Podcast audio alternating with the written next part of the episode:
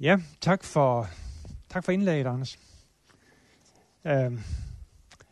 Nu kan jeg høre, hvad det er inde og lytte lidt til min debat.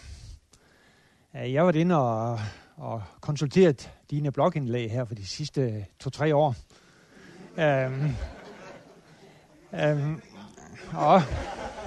Det kan du tro. Så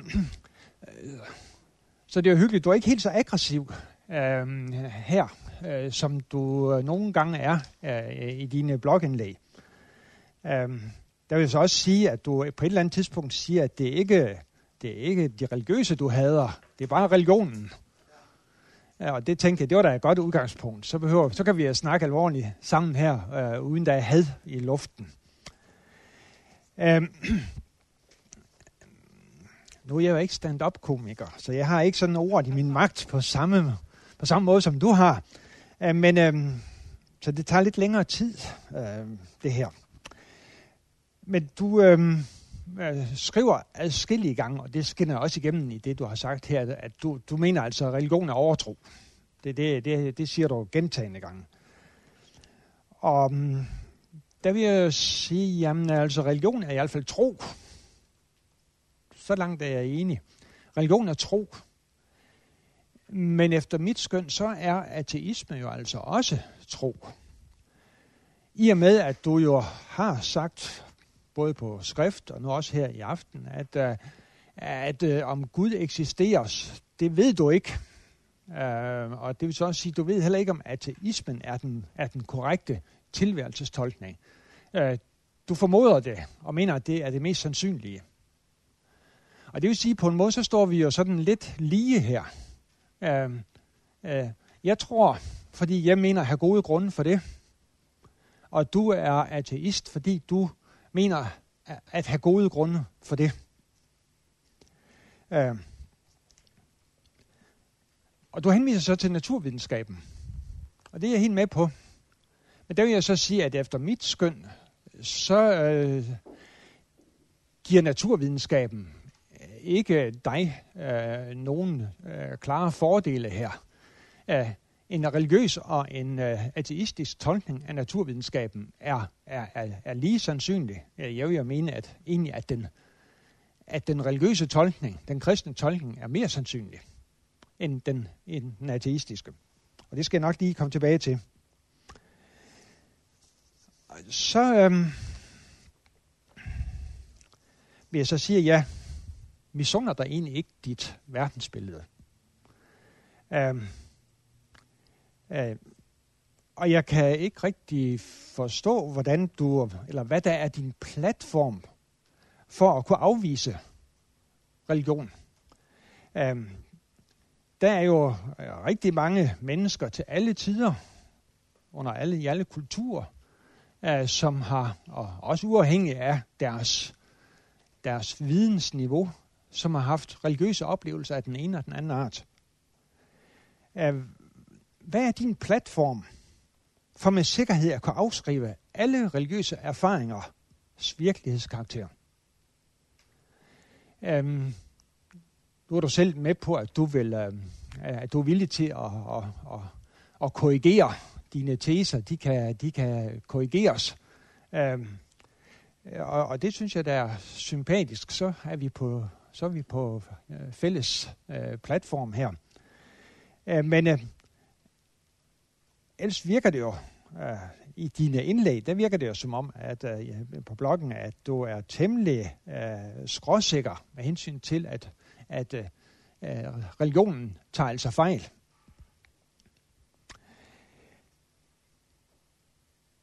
Og så vil jeg vil fastholde det, jeg har sagt til synligheden for et par år siden, at det ateistiske verdensbillede, det er et lidt trist alternativ til det kristne.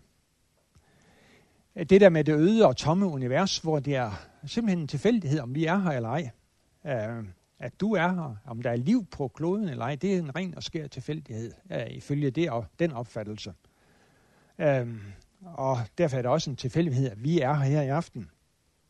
Skønheden, som vi kan konstatere omkring os, det er en tilfældighed.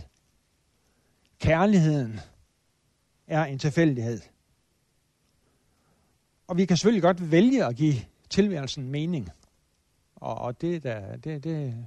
Men den har det ikke i sig selv, fordi grundlæggende set, så er verden altså en tilfældighed. Jeg ville synes, det var lidt trist, egentlig ikke kunne synge med på vers 2 og 3 i salmebogen. Jeg vil ånde luften i fulde drag, synge Gud en sang for den lyse dag. Takke ham, at morgenen mig ender sød, at mig dagen fryder, trods synd og død. Takke ham, som gav mig, når sol står op, selv at føle morgen i sjæl og krop. At al mørkhed svinder og sjæle ved, blot jeg trygt kan sige, din vilje ske. Jeg opfatter den ateistiske tilværelsesforståelse som indsnævret. I og med, den afviser en væsentlig del af virkeligheden.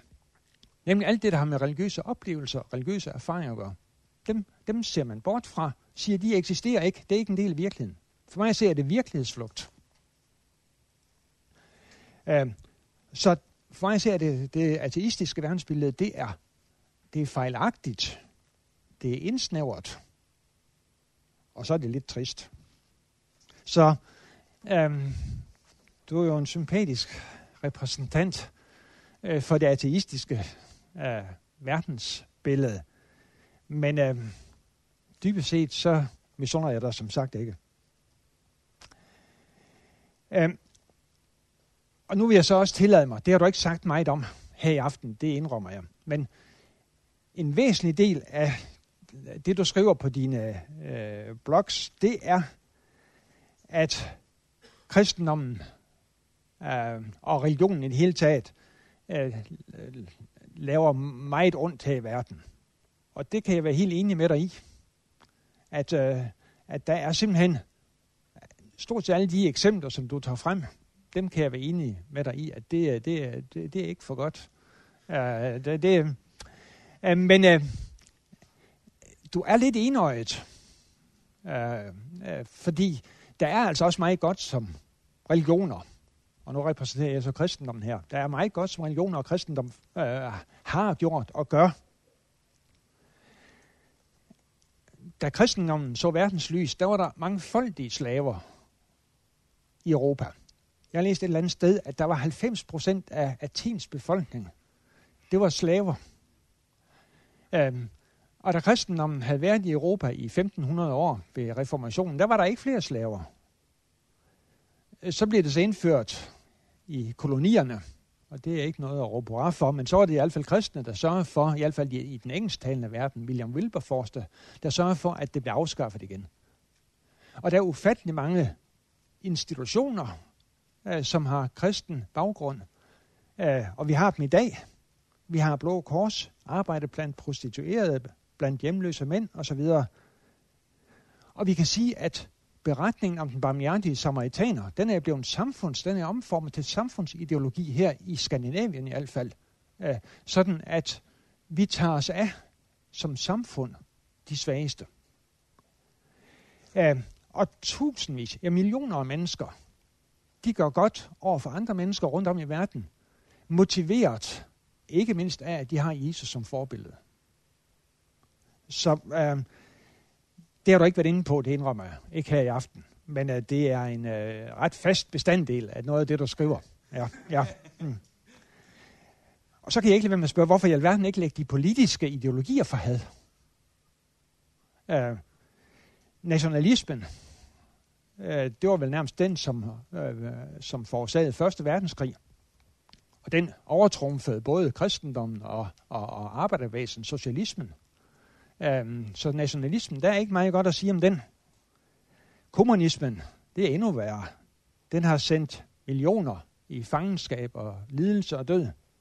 Og liberalismen, den sørger sandelig for, at der er nogle få, der bliver rige, og rigtig mange over hele verden, som lider ondt. Så du har et vældigt engagement imod religion. Men kunne man ikke med samme ret kritisere politik? Det gør vi jo ikke. Fordi vi ved også her hos os, der kan vi kombinere tingene, sådan vi får et godt samfund ud af det. Men her hos os, der har vi egentlig også kombineret religionen i det store hele, sådan at den ikke laver skade, men faktisk fremmer et godt liv. Og så det der med kosmos. Hvordan er jorden blevet til? Og hvad er og hvordan ser jorden ud? Hvordan ser kosmos ud? For 80-100 år siden,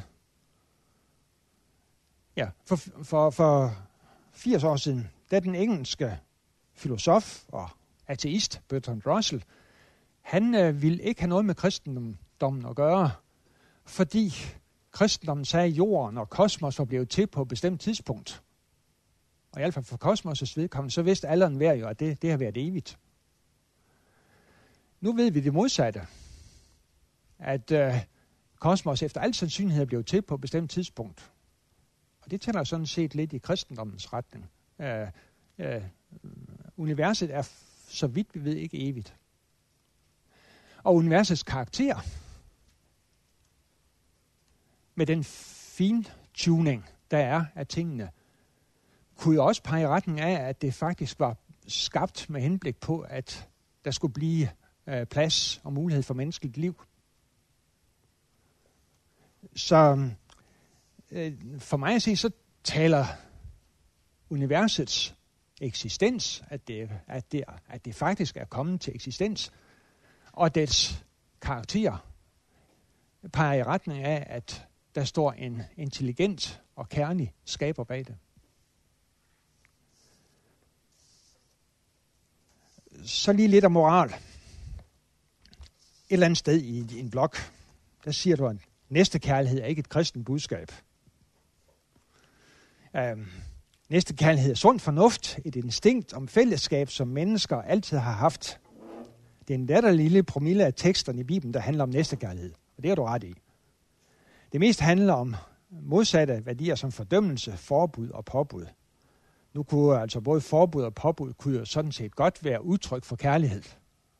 Når vi siger til vores børn, at de skal lade være med at røre ved det varme komfur, så kan det godt opfattes som udtryk for kærlighed.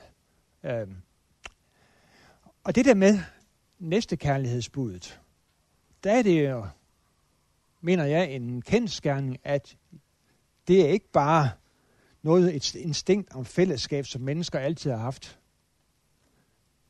Ser vi på tingene, så vidt jeg kan se, så er det sådan, at næstekærlighed, det er man med på, men det gælder familien, eller det gælder landsbyen, eller stammen, eller når det kommer rigtig højt, nationen. Næsten, det er dem, der lever inden for de grupper, og det er dem, man skal passe på at tage vare. Når kristendommen kom, så viste Jesus os, at sandelig også samaritaneren var omfattet. Eller som Jesus han gav eksempel med den barmhjertige samaritaner for at vise, at næstekærlighed det springer altså over nation og religiøse grænser. Og selv fjenden skal elskes ifølge Jesus. Så når vi i den vestlige verden som de eneste yder støtte til katastroferamte områder andre steder i verden. Det gør man jo ikke ellers. Kun i ganske begrænset. Det er den vestlige verden. Det er den kristne verden, der hjælper ud over deres egne trosgrænser, ud over deres egne nationsgrænser. Så er det et udtryk for, at kristendommen og det kristne næstekærlighedstænkning, den har sat sig som en del af vores kultur. Ja, jeg har lidt mere, men altså lad det nu være. Du skal ikke bare fordi du fattede dig i korthed, så skal det jo ikke være sådan, og så tager jeg hele. Ja, så vi stopper her. Ja.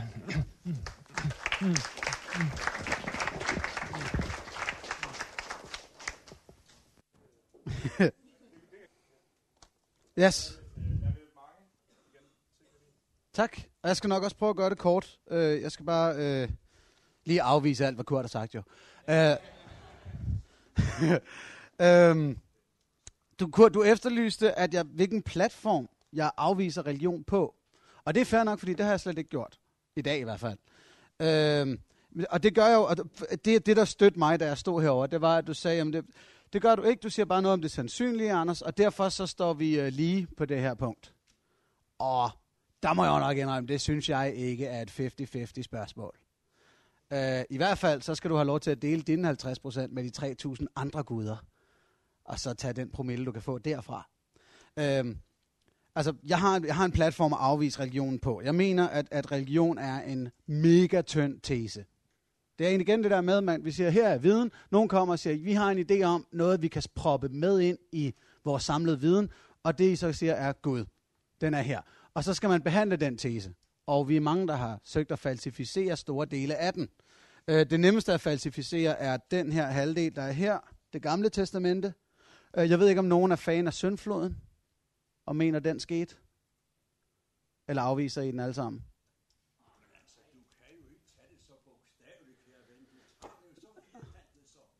Jamen, det er så fint, det der. Nu skal du forstå. Jo, fordi jeg har for eksempel en ven, der siger, at syndfloden, det skete. Og så er det jo derfra, jeg må arbejde med hans tro. Og det...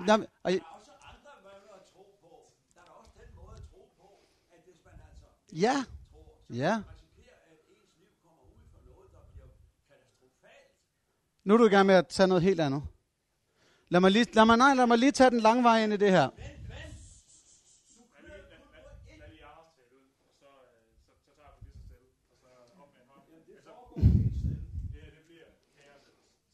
Ja, det var ikke særlig stille.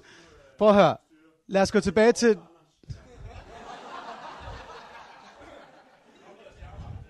Hvis vi går tilbage til det her, fordi så lad os blive enige om, er der nogen som helst herinde, der mener, at syndfloden skete? Okay, må jeg godt tage den så? Godt, fordi det er jo så det, jeg mener. Undskyld, så kan jeg bedre forstå, at du blev så skidesur. Fair nok, fordi vi er ret uenige her.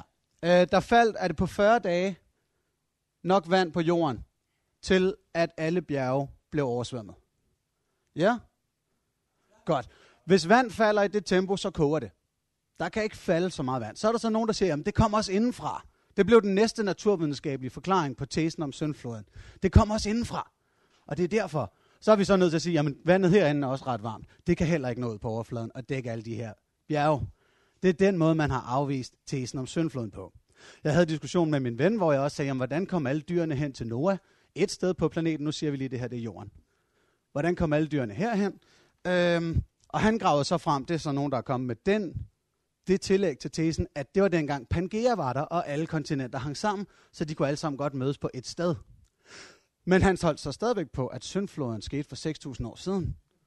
Hvorfor at alle de her kontinenter så har skilt sig ad til den formation, vi ser nu, på de sidste 6.000 år. Og jeg så måtte forklare ham, det vil sige, at Australien for eksempel havde rykket sig cirka 1 kilometer om året. Og når verden rykker sig 2 meter, så kan vi se, hvad der sker. Det her, det var lige efter jordskælvene i Japan. Man havde en anden kalender, så det er det næste tillæg til tesen. Det er fair nok. Men er vi enige om, det er det næste tillæg på tesen?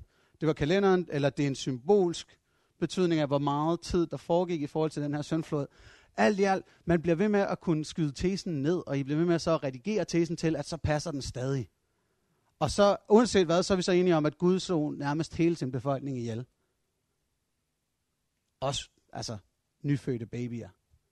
Det er virkelig en mærkelig historie, det er jeg ked af at sige. Men det er på den platform, jeg afviser det her. At først, når man går i gang med at sige, jamen hvis syndfloden skulle ske, så skulle vandet komme på den her måde. Og det sidste, der selvfølgelig sker, når jeg tager den naturvidenskabelige diskussion med kristne, det er, at mirakelkortet bliver spillet, og så er jeg på den. Fordi Gud kan flytte Australien 6.000 km på 6.000 år. Hvad vil du gøre ved det, Anders? Men det er derudfra, at jeg tillader mig at sige, at det ateistiske livssyn er et godt stykke mere sandsynligt. Mange af de kristne, jeg taler med, går faktisk med mig ret langt af vejen og siger, ja, min indstilling er mere usandsynlig end din, men jeg vil stadig have den. Og der er jeg ude at sige, fair nok, så skal vi ikke diskutere længere. Det er meget fint. Men hvis man ønsker at gå ind og sige, at man har en sandsynlig forklaring på alt det her, så tager vi den lange vej, og så er det for eksempel sådan noget som at tale om syndfloden og hvordan fanden det kan hænge sammen. Når vi så derfra, så er jeg ender faktisk ikke, at det gamle testamente stadig galt. Det har lige sat mig ud. Fordi så op i hele tesen om Jesus, og ja, det sagde jeg med vilde provokerende. Det synes jeg jo er meget skægt også. Og nu kommer vi sikkert rigtig op og skændes, Anders. Altså, som jeg ser det, som jeg har lavet researchen, så er der stadigvæk ikke noget afgørende bevis for Jesus' eksistens. Nu bliver det her grineren. Så er det mandag. Det tætteste, man kom på, var i 2009, ikke? Med Barbara Frele fra Vatikanet, der mente, hun havde fundet de romerske korsfæstelsesanaler fra Golgata-sletten. Og omgående stod Anna Mejlhed og kiggede mig ind i øjnene og sagde, nu har vi et bevis på Jesus' eksistens. Og det tog mig cirka 10 minutter at researche frem til, at det var de fleste religionshistorikere ikke enige om. Det er ikke fair at hoppe ind og kalde sådan noget et bevis.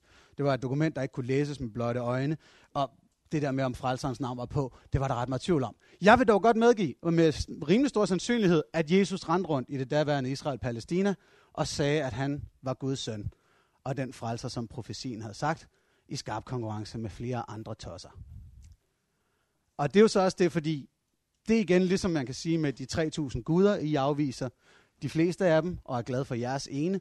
Samtidig afviser I også Moses Hansen og alle de andre mennesker, der mener, at de taler med Gud. Vil alle herinde mene, at Moses Hansen er lidt en tosse? Ja? Nej? Han har en idé om det også? Okay, Sai Baba? Også i kommunikation. Mohammed, var den god nok? Nej. Hovedparten af alle de her mennesker, der har sagt, de nogensinde har talt med Gud, de var nogle kæmpe tosser. Jesus var the real deal. Det er med til at gøre tesen tynd. Det er med til at gøre den rigtig tynd. Især når hver eneste historie, vi kan læse om Jesus, sågar samaritaneren, som så overhovedet ikke var, det var ikke Jesus selv, det var bare ham, der fortalte om en sød samaritaner. Altså jeg kom til at tænke på den her historie om den kanaiske kvinde. Næiske, tak. Jeg tænkte nok, du kunne rette mig der, Anders. Jesus kommer til tyfus og render rundt og er Jesus, helbreder folk, hænger ned ved gadekæret, sådan noget der. Og en kvinde, der kommer hen, som ikke er jøde, og beder om hjælp. Og han siger, du er ikke jøde, fuck af. Og der må man tænke, nå, var Jesus racist? Nej, heldigvis, så ligesom alle andre historier om Jesus, så ved vi ikke, om det nødvendigvis var Jesus, det skete for. Vi aner ikke, hvem der har skrevet de her tekster. Vi aner ikke, om Jesus har sagt de ting, han er krediteret for. Hvis han nogensinde kommer tilbage, så kan det være, at han bliver rasende over noget af det lort, vi har proppet ind. Og han siger, nej, men det var jo en af de andre, der sagde, de var Guds søn, der sagde det der fjol. Det var da ikke mit arbejde. Det synes jeg er ret sigende for mest af den her bog. Vi aner ikke, hvor lortet kommer fra. Og det taler heldigvis til Jesus' ære lige i forbindelse med den her historie. Så man kan håbe på, ikke var ham. Nå, undskyld, nu blev det så lige pludselig pisse langt, fordi det her, det var kun en ud af de 8 forskellige ting, der blev sagt. Så det var, nej, det var også en naturvidenskabelig, det er en nødvendig appendix. Religion gør meget godt. Ja, fint. Du sagde det her med Bertrand Russell, kom det her med det her argument om, han gad ikke at arbejde med de kristne teser, fordi han mente, universet var for evigt. Det viser sig, det er det ikke. Ergo har kristendommen mere ret. Vi skal ikke retfærdiggøre Bertrand Russells udtalelser. På samme måde, som jeg heller ikke beder jer om at retfærdiggøre, hvad Francis Xavier gjorde i Goa. Det skal I heller ikke forsvare. Så det, jeg synes bare, det var en helt ærlig ufin argumentation. Og så ser det her med næstekærlighed, og at det er kun kristne her i verden, der ser ud over deres egen landsby og gør godt andre steder. Det hænger nok mere sammen med, at vi er klart de rigeste, end at vi er klart de mest kristne. For de fleste af os, der bor i den her verden, ved godt, at vi er blevet rige, fordi vi voldtog Afrika rimelig hårdt i en 200-300 år, og nu er vi så nødt til at gøre et eller andet godt igen. Og fordi vi er de rigeste, så er vi dem, der kan hjælpe de fleste steder. Men altså, muslimer hjælper også andre muslimer der, hvor muslimer er, og hjælper i den udstrækning, de kan. Også nede i de fattigste egne af Afrika, der hjælper man det, man kan, også selvom man ikke nødvendigvis er kristen. Jeg kan ikke se, at størrelsen af ens velgørenhed har noget at sige med ens religion. Det virker langt mere til at være et spørgsmål om, hvad man ligger inde med af midler.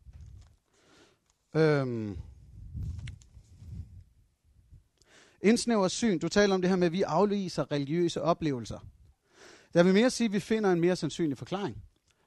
Kender I tryllekunstneren James Randi? Han er en spændende mand. Ham skulle jeg prøve at undersøge. Han har lavet The Randi Million. Han er død nu, men han sørger for, at der er $1 million på en konto, som går til den første, der kan bevise nogen som helst form for clairvoyant, overnaturlige eller religiøse evner.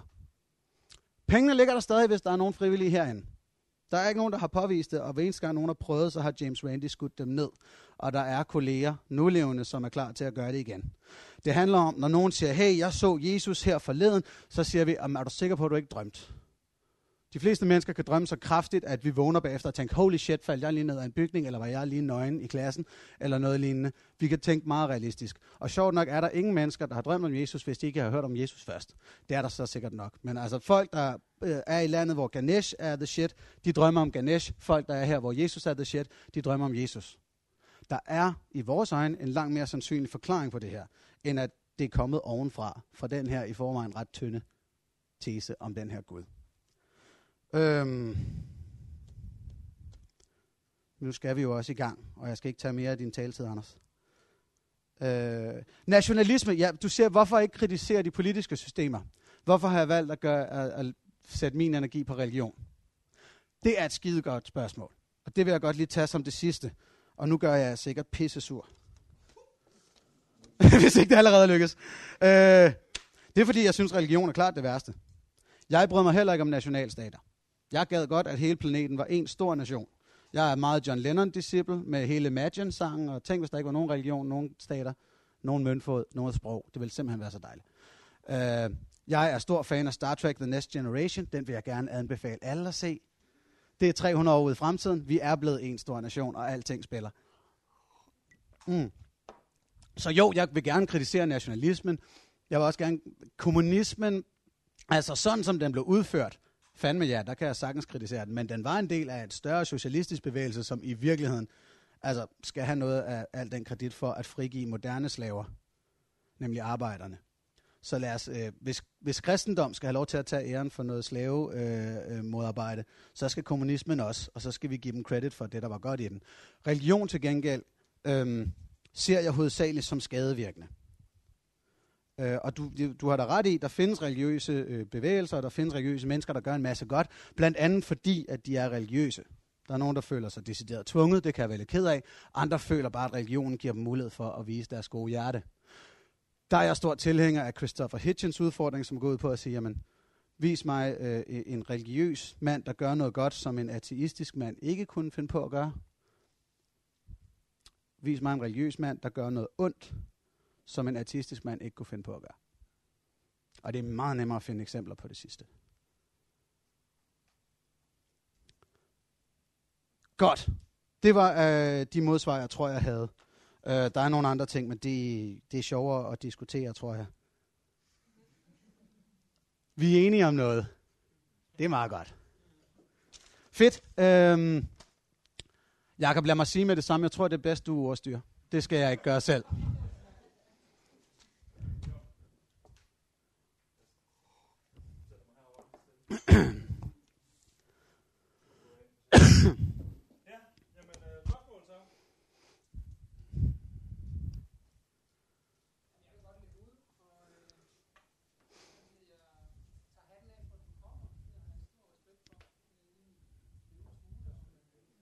Ja, jeg skulle også lige til at sige, at du har den faktisk på, men...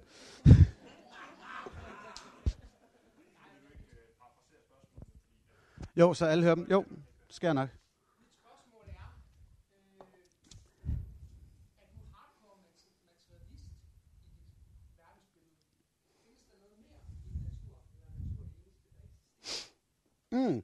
Og jeg er hardcore materialist. Det her bliver et rigtig dårligt svar i forhold til, hvad jeg ellers har præsenteret jer for. Det tror jeg. I sidste ende tror jeg, det er mest sandsynligt. Men jeg ønsker ikke for nuværende, altså jeg kan ikke fuldstændig afvise en eller anden dimension, som vi ikke har fået en forklaring på endnu. Og det er det, som... Nej, det skal jeg ikke ud i. Men ja, for nuværende er jeg. Og hvis jeg skal til at tro på en eller anden ekstra dimension, lad den være åndelig, spirituel eller UFO'er på en planet ligesom vores i et matchende univers, hvor de lige kan springe imellem something, så skal jeg se en eller anden indikation af det først. Før jeg i hvert fald gider at arbejde med tesen om, at det er der. Og det med det samme for eksempel den diskussion, jeg har med min mor omkring astrologi, og hun siger, jamen det passer jo på mig. Og jeg så går i gang med at sige, jamen du er en ud af en milliard løver i verden. Hvorfor skulle det nødvendigvis, når det er 3.000 år gammel videnskab. Hvordan skulle man nogensinde ane, at den der stjerne havde en påvirkning osv.? Tesen er for tynd til, at jeg behøver at arbejde i den. Så derfor ikke helt hardcore materialist. Og igen, det er mig. Det kan jeg ikke sige på vegne af nogen andre ateister. Men jeg vil formode, det er hovedparten af os, der har det sådan.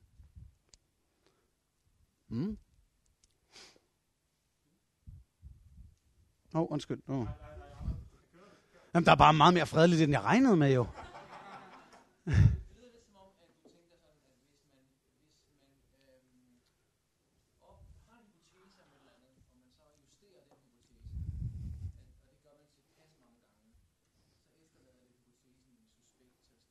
Ja.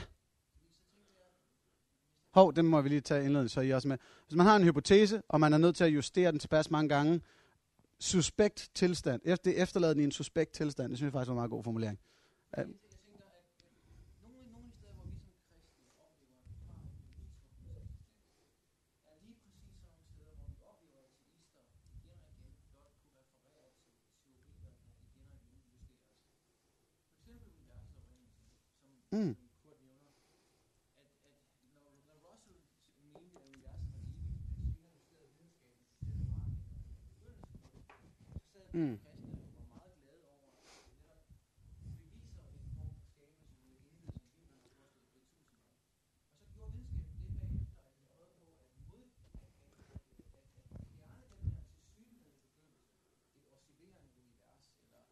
Ja.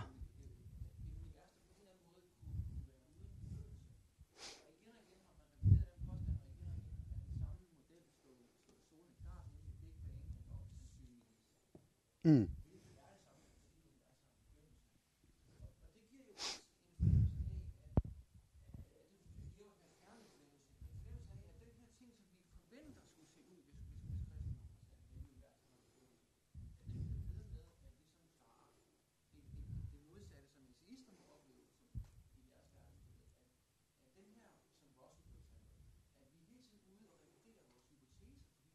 Mm.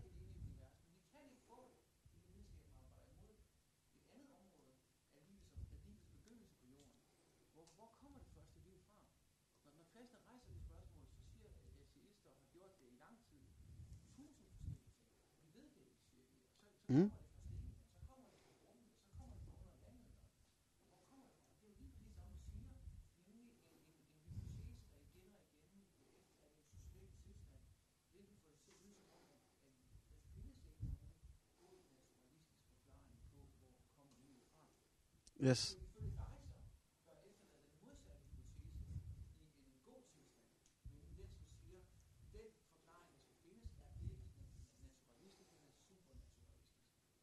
Okay, på den måde. Okay, det kan jeg overhovedet ikke parafrasere det hele af. Men det er nogle mega gode pointer. For jeg kan godt forstå det der. Her må jeg ærligt sige, som er stor af min viden om astronomi heller ikke. Altså, er vi blevet enige om, at universet har en begyndelse, eller at det er uendeligt? Det er den mest sandsynlige, men nu er der jo så også kommet multiversteorien. Og hvis multiversteorien holder, så kunne det stadigvæk godt være for evigt. Uanset hvad, er det et spørgsmål, jeg synes, vi er så hammer langt fra at være i nærheden af at besvare, at jeg ikke ønsker at læne mig op af dem. Altså, at man stadig siger, at Big Bang er den mest sandsynlige teori at arbejde med, jamen så lad os køre derfra. Big Bang kan jo så stadigvæk godt være en del af multiversteorien, og der er universer, der eksploderer hele tiden.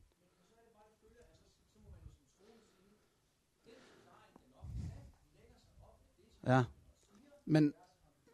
men at den her bog for 1700 år siden sagde, ting startede på et tidspunkt, længere tid, det var, men at ting startede på et tidspunkt, det er jo altså den simpleste del af hele tesen. Og at den så lige skulle vise sig at være rigtig, understøtter jo ikke vanvittigt meget af hele tesen.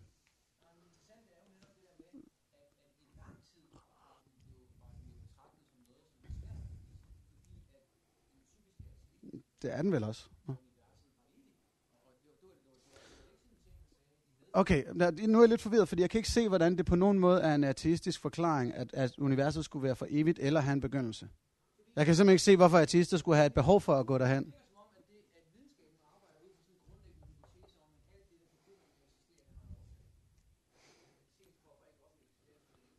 Ja. Ja. Ja.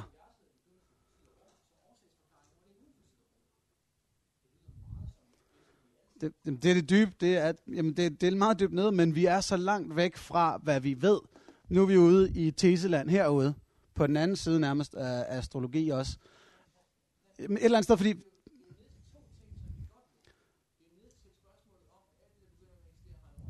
Ja.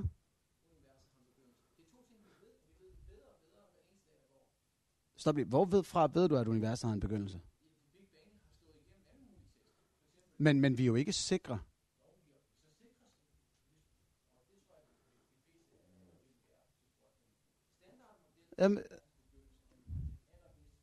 Fair nok. Altså, men vi er sikre i en grad, som er okay.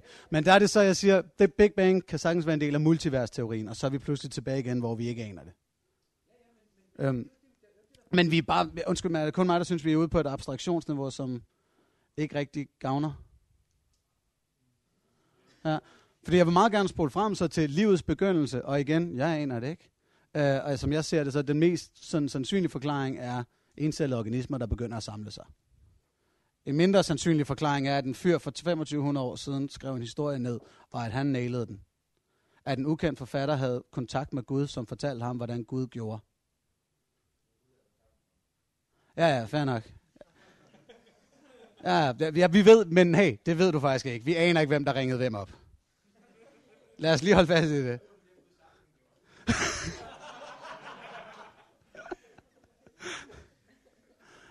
Skal vi hoppe videre? Er det cool? Ned i hjørnet?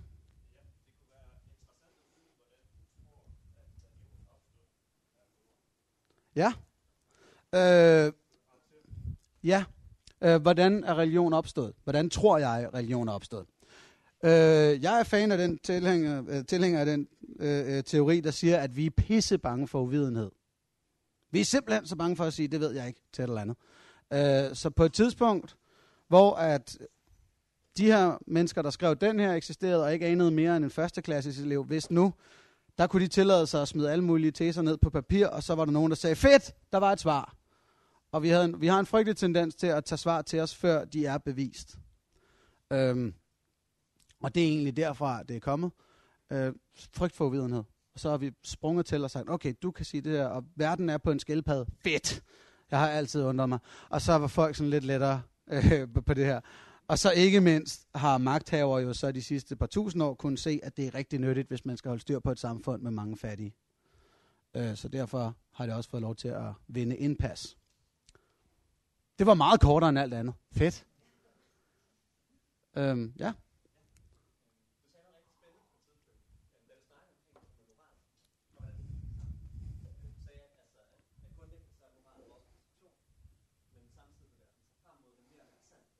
Ja.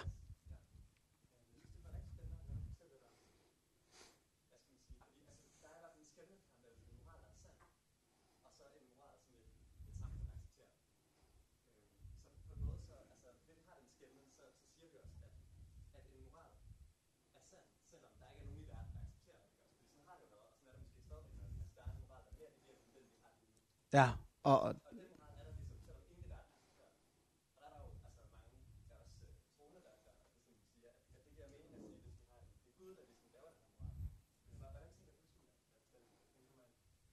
Det her med, at som jeg tænker, og det, lad mig lige sige, det er en subjektiv teori, altså at der er en endelig sand moral, og du regner vel med, at det er Gud, der har lavet den, og jeg regner med, at mennesket med samarbejde, Star Trek-style, kan komme frem til den. Og hvad er så de spørgsmål?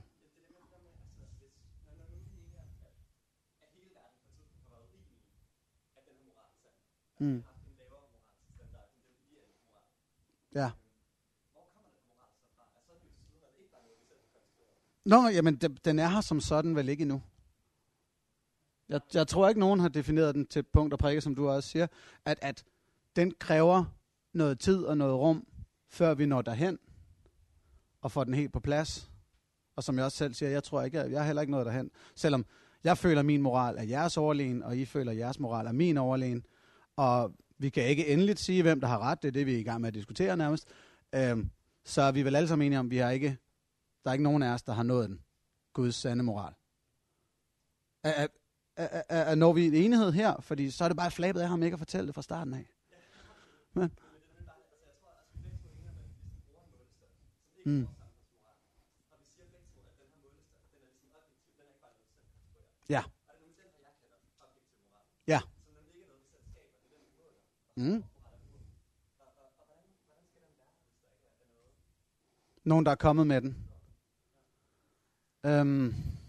Hvordan skal jeg... Fodbold har vel egentlig også en idealtilstand. Jeg er sådan en, der bliver rasende, når Pelé påstår, at han er bedre end Messi. Jeg bliver fucking sur. Fordi det kan godt objektificeres, hvorfor Pelé ikke er lige så god. Dengang Pelé spillede, der løb en fodboldspiller gennemsnitligt 3-4 kilometer per kamp. Nu om dagen løber de 10. Det vil meget naturligvis sige, at der blev løbet 30-40 kilometer på banen dengang Pelé spillede. Nu bliver der løbet 100. Ergo, Messi har meget mindre plads at arbejde på, og alligevel slår han stadig rekorderne. Der er sådan en række ting, man kan sige. Fodbold vil blive et vildere og vildere spil. På et tidspunkt har det også en idealtilstand. Derfor er det ikke fordi, at en eller anden overmagt har kommet udefra og sagt, hvordan fodbold skal, ideelt skal se ud på et tidspunkt. Men vi kan stadig pege fremad og sige, på et eller andet tidspunkt, mand, så bliver det så fucking vildt. Bare med mutanter, der smadrer hinanden og banker den ind fra midten og sådan noget. Det bliver et vanvittigt godt spil. Nå, gav det nogen mening? Okay, fordi jeg hævde den analogi ud af røven, men jeg begyndte også at blive gladere for den efterhånden, som jeg kom ned af den. Ja.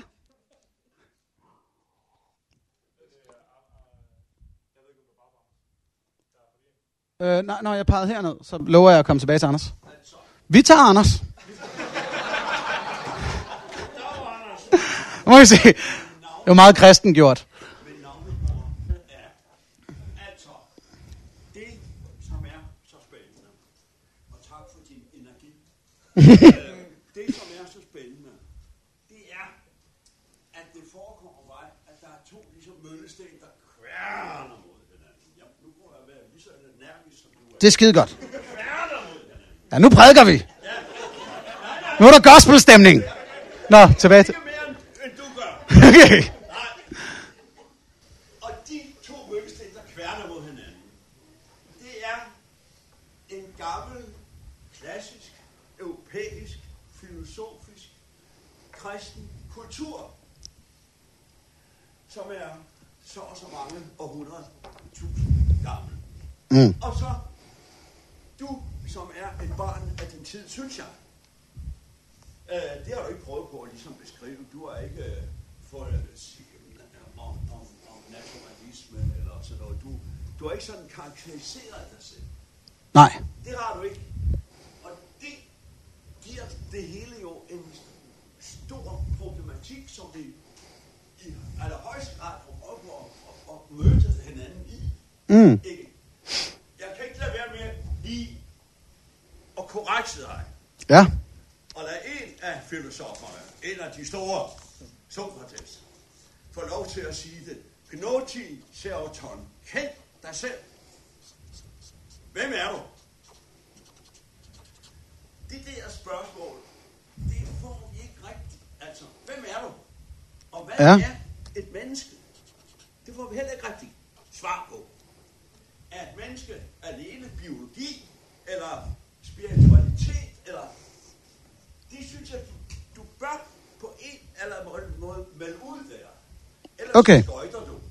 Okay. Og så sker det samme, som jeg mener, det sker med Nietzsche. Han benægtede jo også Gud. For Nietzsche han sagde, der skal være god i det, der skal være gang i det, der skal være dynamik i det. Så jeg gider ikke læse alle de gamle filosofer. Men nu laver jeg så mit program. Og jeg synes faktisk, der er noget Nietzsche-blod i dig. Det skal nok passe. Hvor jeg godt ville anmode dig om. Jamen, sæt dig dog ned og få læst nogle af disse gamle filosofer.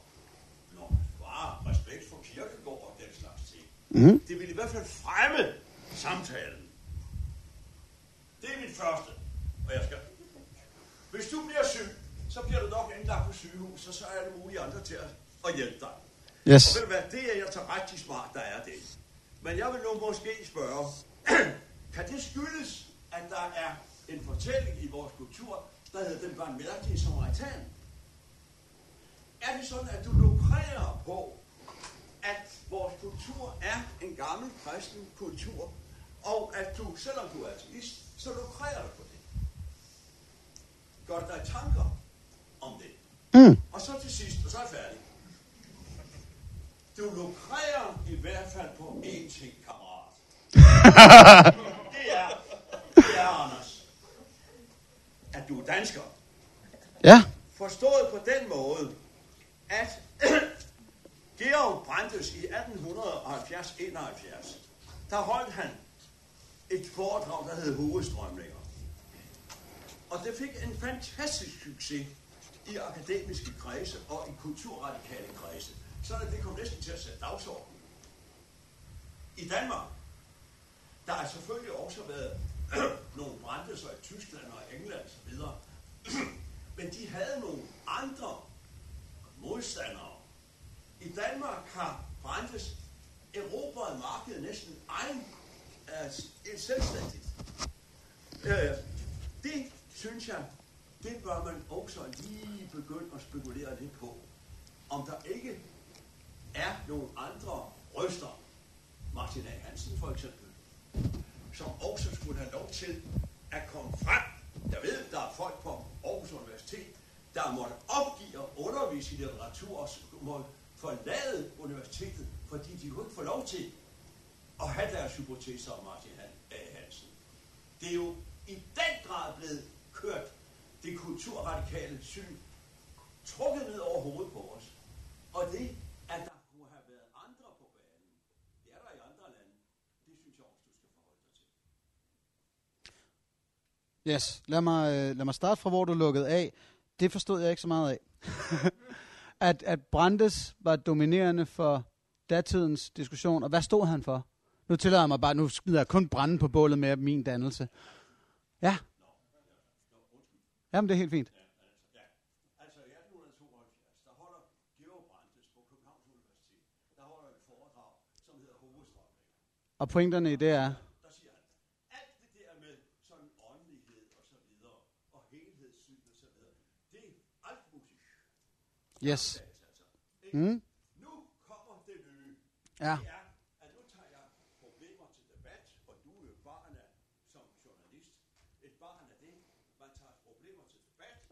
Ja. Skide godt. Så mere er der ikke noget. Men ja. Det vil sige, at hele det, der hed den åndelige horisont, det blev skippet i Danmark. Og siden da har det haft meget trange kår. Ja. Det er mit første spørgsmål. Hvad har du nogen kommentarer til det? At jeg skylder Brandesen tak, vel, når jeg har det synspunkt, jeg har. Det var fornemt, men altså... Men det er helt fair. Jeg får lyst til at læse hans tale, eller foredrag, eller var det et foredrag? Eller afleverede han en hel tese? Okay. Det får jeg lyst til at læse. Nå, men nu går jeg i gang her. Du sagde, jeg fik ikke rigtig defineret mig selv.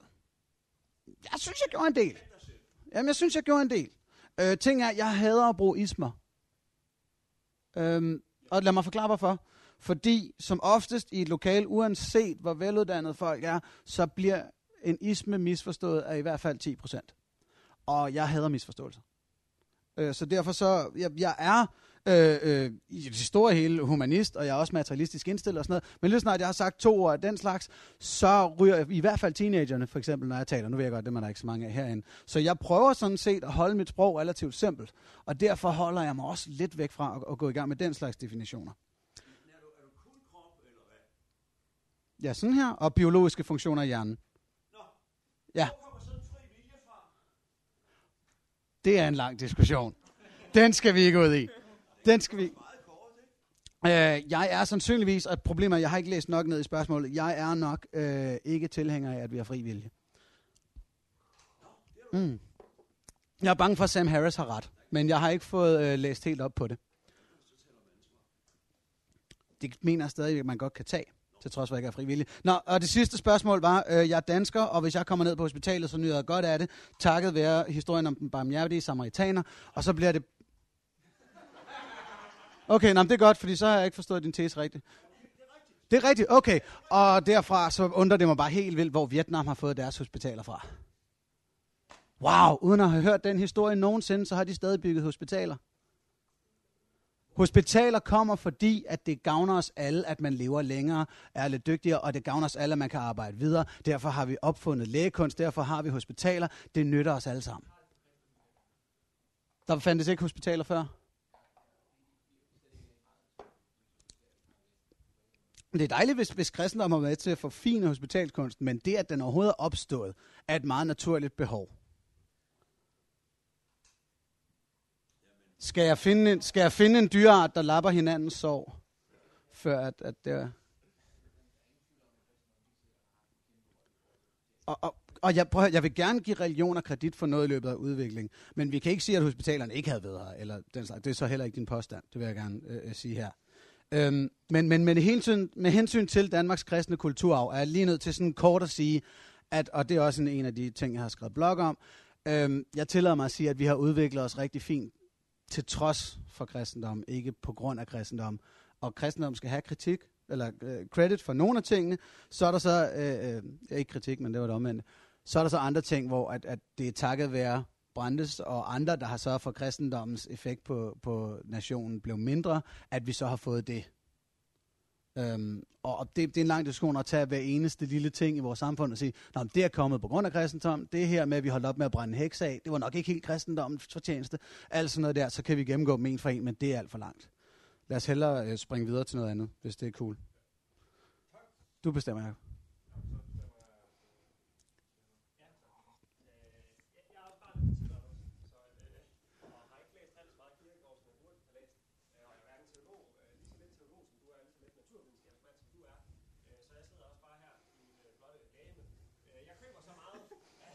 Af gudspakken og Jesusdelen, og synes, nej, det giver vildt god mening for mig.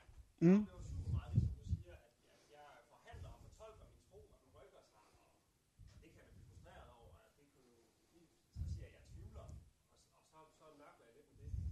Hvornår tvivler du, hvis du tvivler? Eller hvornår du skal tro, eller tænke, kom, der er noget, jeg ikke forstår der? Nå, men altså, jeg tvivlede tilbage i min konfirmationstid, og så blev jeg konfirmeret for gaverne. Ja, det indrømmer jeg blankt, så materialistisk er jeg. Og derfra tvivlede jeg ikke. Siden da er jeg aldrig hoppet ombord på tesen igen. Og så, og det skal jeg ikke sige tak for, men det snakker vi faktisk lidt om, Jacob. Nogle af de her mennesker, der gav kaffe nede i Hillerød Gågade, når vi var fulde i byen, de startede sådan en lille ild ind i mig, fordi de skabte ikke tvivl hos mig overhovedet, de skabte... Altså, jeg vil ikke kalde det trods, fordi man skal ikke tro, at mit artistiske synspunkt er kommet af trods, men det var sådan ud fra, at der stod andre fulde mennesker og blev serveret den her, som jeg synes, meget tynde tese, i en tilstand, hvor de slet ikke er klar til at tage imod sådan et spørgsmål. Og jeg stod og tænkte, fandme nej, om man skal stå og sælge det til folk med en promille på 1,5 til 2. På samme måde, som jeg tænker, fandme nej, om man skal konfirmere mennesker i en alder, hvor de slet ikke er klar til at begribe, hvad det er, de siger ja til. Så jeg har ikke tvivlet siden. Det gør jeg faktisk ikke. Ja. Jeg har selv stået på Roskilde Festival og Langelands Festival og stået med Jesusfolder. Og når jeg sidder i dag og tænker, hold da op, altså er det den måde, jeg vil starte en dialog på og snakke med de mennesker, jeg møder, så tænker jeg, nej, det synes jeg er langt ude. Ja. Ja, jeg fik en heavy metal bibel i år, som også fik mig til at tænke noget af det samme.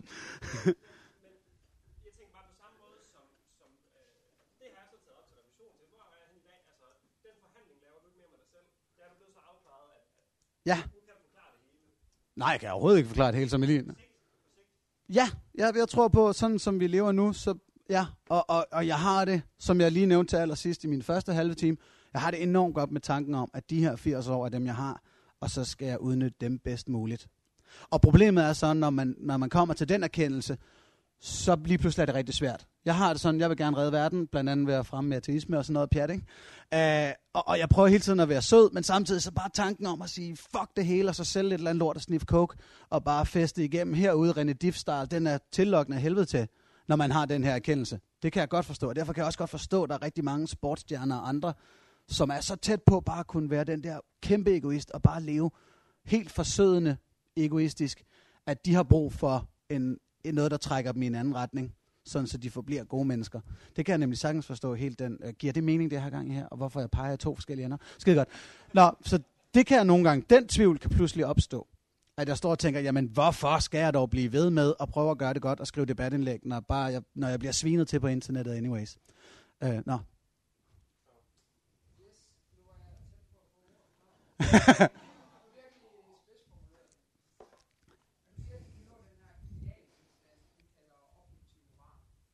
Ja.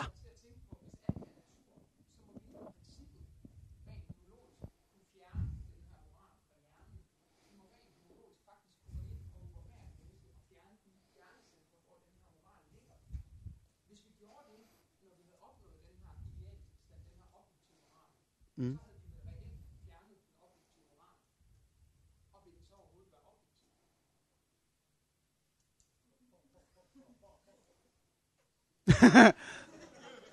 Jeg vil rigtig gerne prøve at svare på det, men jeg er nødt til at spørge, hvad prøver vi at komme hen til?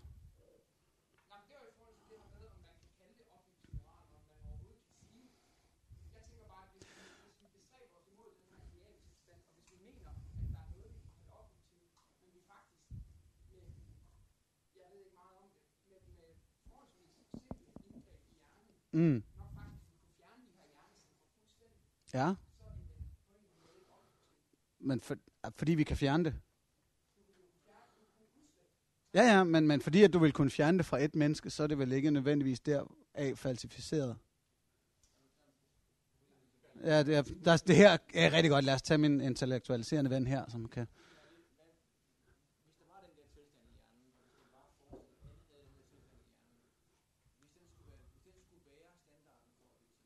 Ja.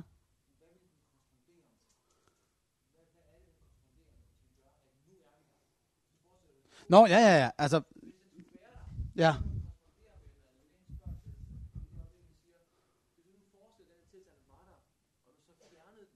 Mm. Hos et menneske. Ja. Jeg kan ikke lade være med at tænke, hvorfor skulle vi... Mm. Ja. Jeg vil også gerne sige, at jeg er ikke 100% på en objektiv moral. Altså, det er bare den tese, jeg ligesom føler, at den siger noget om, hvor dynamikken i vores moral. Jeg er heller ikke sikker på, hvis vi når den objektive moral, at vi er klar over det, når vi er der. Nej. Der behøver ikke at... Ja, det er jo der, hvor jeg påstår, det behøver der ikke at være.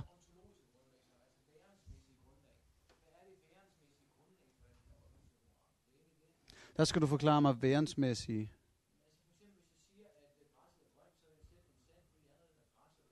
Mm. Mm. Ja.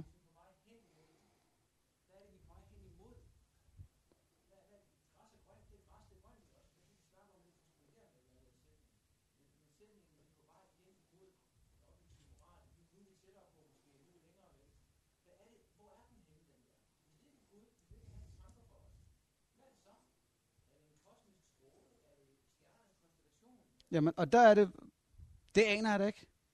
Det har jeg da ingen idé om. Men blot fordi jeg ikke kan erstatte det sikre bud med Gud, så betyder det ikke, at mit argument vil ikke have validitet. Altså, nu er du lidt ned i den...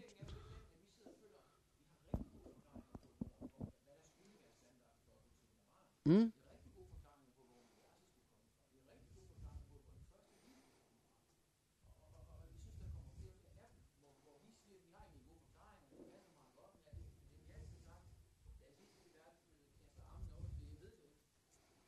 Nå, og du mener, at de her teser bliver bekræftet hele tiden?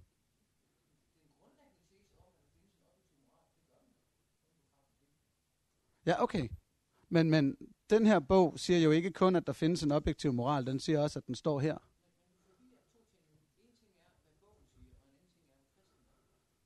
Ah, okay. Grundtvigiansk tilgang. Ja, lad mig lægge den væk.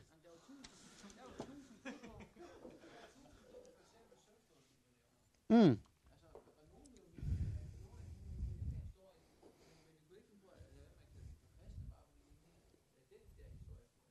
Mm.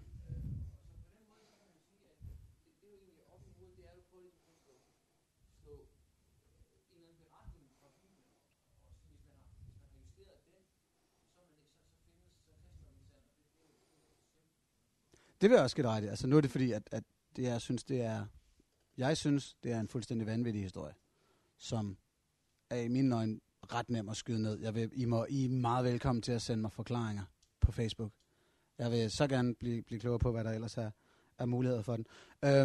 Tilbage til den her. Jeg synes, vi er på ret højt abstraktionsniveau. Det kan godt være, det er bare mig, der mangler Guds hjælp til at følge med.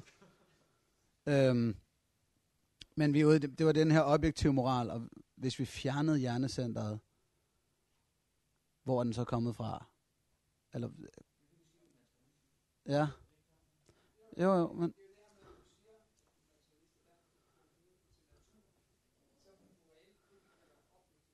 Ja. Jamen, jeg vil medgive, at man ville kunne fjerne det ud af en menneskehjerne. Det ville man teknisk set kunne.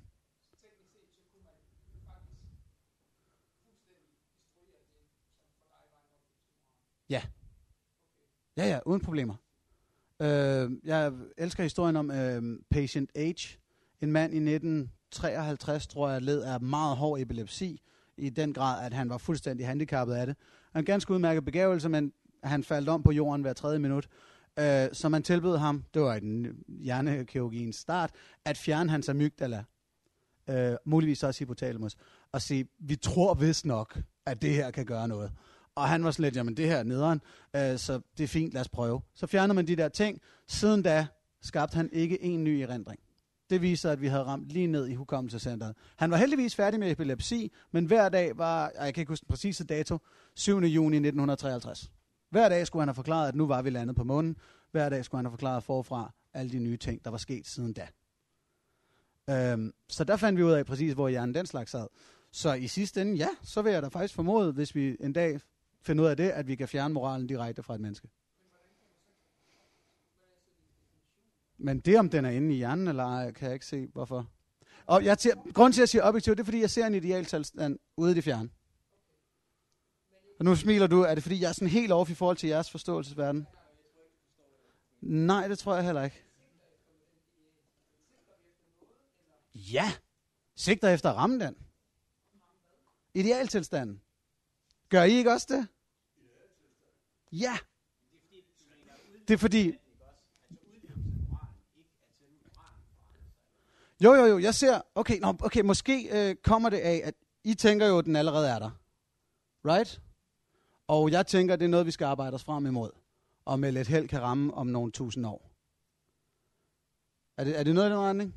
Og du sidder bare og griner hele tiden i håbet om, at jeg nailer, hvad det er. Det er meget sjovt, nu er det bare jer, der underviser mig. Det var overhovedet ikke det, vi kom her for. Men altså, og det kan også godt være, at det totalt spilder tid, og I bedre kan forklare mig det på Facebook, fordi der er ingen grund til, at I sidder og venter på, at... Ja, fordi jeg synes, det er skidespændende. Ja. Lad os endelig prøve at springe videre til noget andet.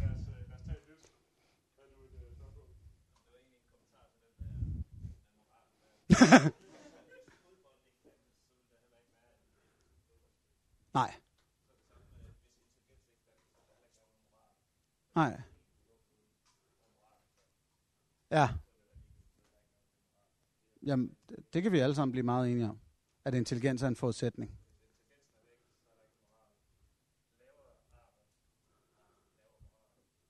Ja.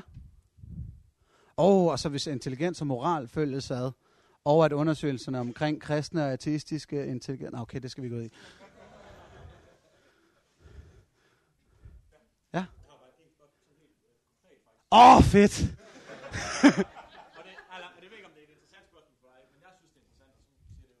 Fint, fyr. Men hvorfor er mennesket, som vi der ved, som vi der bekendt, og det er det, du gerne må oplyse omkring, hvorfor er det eneste skabning eller dyr, ja. Som er selvdestruktivt? Det eneste væsen, som er selvdestruktivt? Ja, det bliver lidt mobile, ja. Men hvorfor er det sådan? Det vil jeg heller ikke sige, vi er. Nej. Altså, de fleste sådan pattedyr har et eller andet tidspunkt, hvor to hanner mødes og tæver hinanden.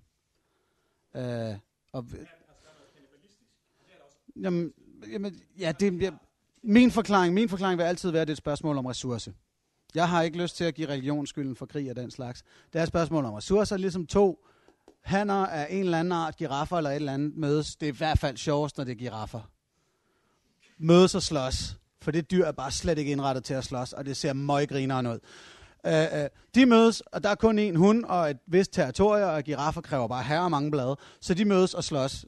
De har også et selvdestruktivt element. Ligesom mennesker, der mødes og siger, der er ikke meget plads her, og vi er jøder, så vi er de udvalgte, så I skal fuck af, I er nemlig kananæere og sådan noget. Så jeg vil altid sige, at det var ressource, der gjorde, at man gik i flæske på hinanden. Og det er ud fra en vel egentlig darwinistisk vinkel, at man har brug for, at nogen skal fuck af, så man har mere plads til selv at leve. Nå, selvmord, okay. Hvad er det, der får folk til at skade sig selv fysisk?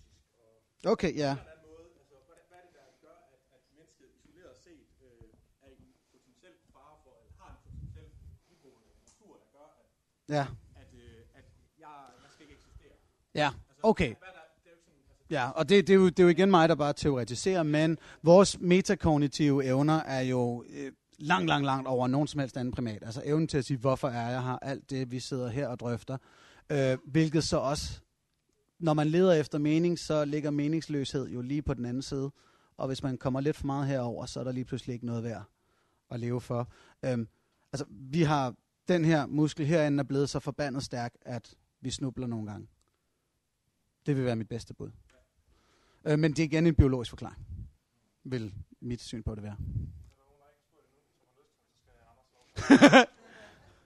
bliver kort. Har du et bud på, ud fra det du så,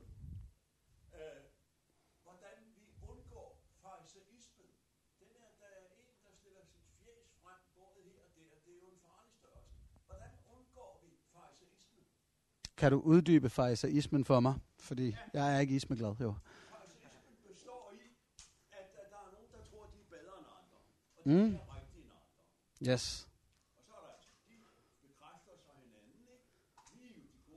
Ja. Yes. Og den fariseismus, den udvikler sig jo næsten hvor som helst i en klasse, på en arbejdsplads, i verden, og jeg ved ikke. Hvordan undgår vi den? Den udvikler sig til en. Ja. Det har jeg et skide godt bud på, og jeg kan godt se det spejl, du hænger op foran mig. Og det er en kanon god afslutning. Det tillader mig selv at sige, nu er jeg i gang med at oversælge den her lukker fuldstændig. Men prøv at høre, det er nemlig det, der redder os fra fariseismen, udtaler den rigtigt? Jeps. Internettet er en skidegod start. Fordi det betyder, at enhver kan stikke hovedet frem og sige, det her mener jeg. En gang for længe siden, der blev folk jo kraftedeme hængt for at oversætte den her fra latin. Fordi så kunne alle lige pludselig vide, hvad der stod. Og det gjorde lige pludselig, at markedet for farisæer blev større. Og det har man ikke brug for. Man har brug for at hoppe ud i en landsby til 100 mennesker, der ikke vidste en skid, og sige, jeg har læst teologi, nu skal jeg forklare, hvad der sker, hvis jeg ikke får en 10. del af alle jeres penge. Det må vi indrømme, hvis vi er helt ærlige. Præster dengang var slemme farisæer. Er det rigtigt forstået?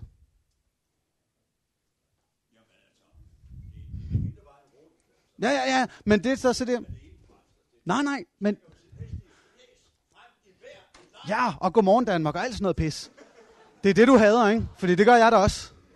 Det er det, du havde, ikke? Men det, der jo netop er fedt, det er, at markedet for meningsdannere er åbnet. Her i vores del af verden kan hvem som helst, kraftedeme også Jim Lyngvild, få lov til at stille sig op og sige, hvordan de mener, verden er bedst indrettet. Og det fede er, at næsten hvem som helst, kan få lov til at sige, jeg synes ham der har ret. Og så kan man få lov til at stå og tænke, det mener du ikke, det er Pia Kjærsgaard, du peger på. Jo, jeg synes, hun har ret. Fint, det må du så godt. Og så kan man, nogen kan sige, Jim Lyngvild har ret. Og man tænker, wow, det er endnu værre. Og allen værd må sige det. Det fede er, det er jo kun ham, der får flest mennesker til at sige, han har en pointe, eller hun har en pointe, der så vinder indpas. Så vi har fået et frit marked for farisæer.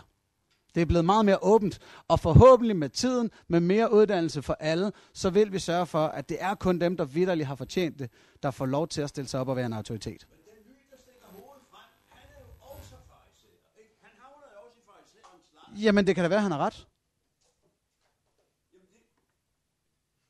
Og så skal han da have lov til det. Med de ord.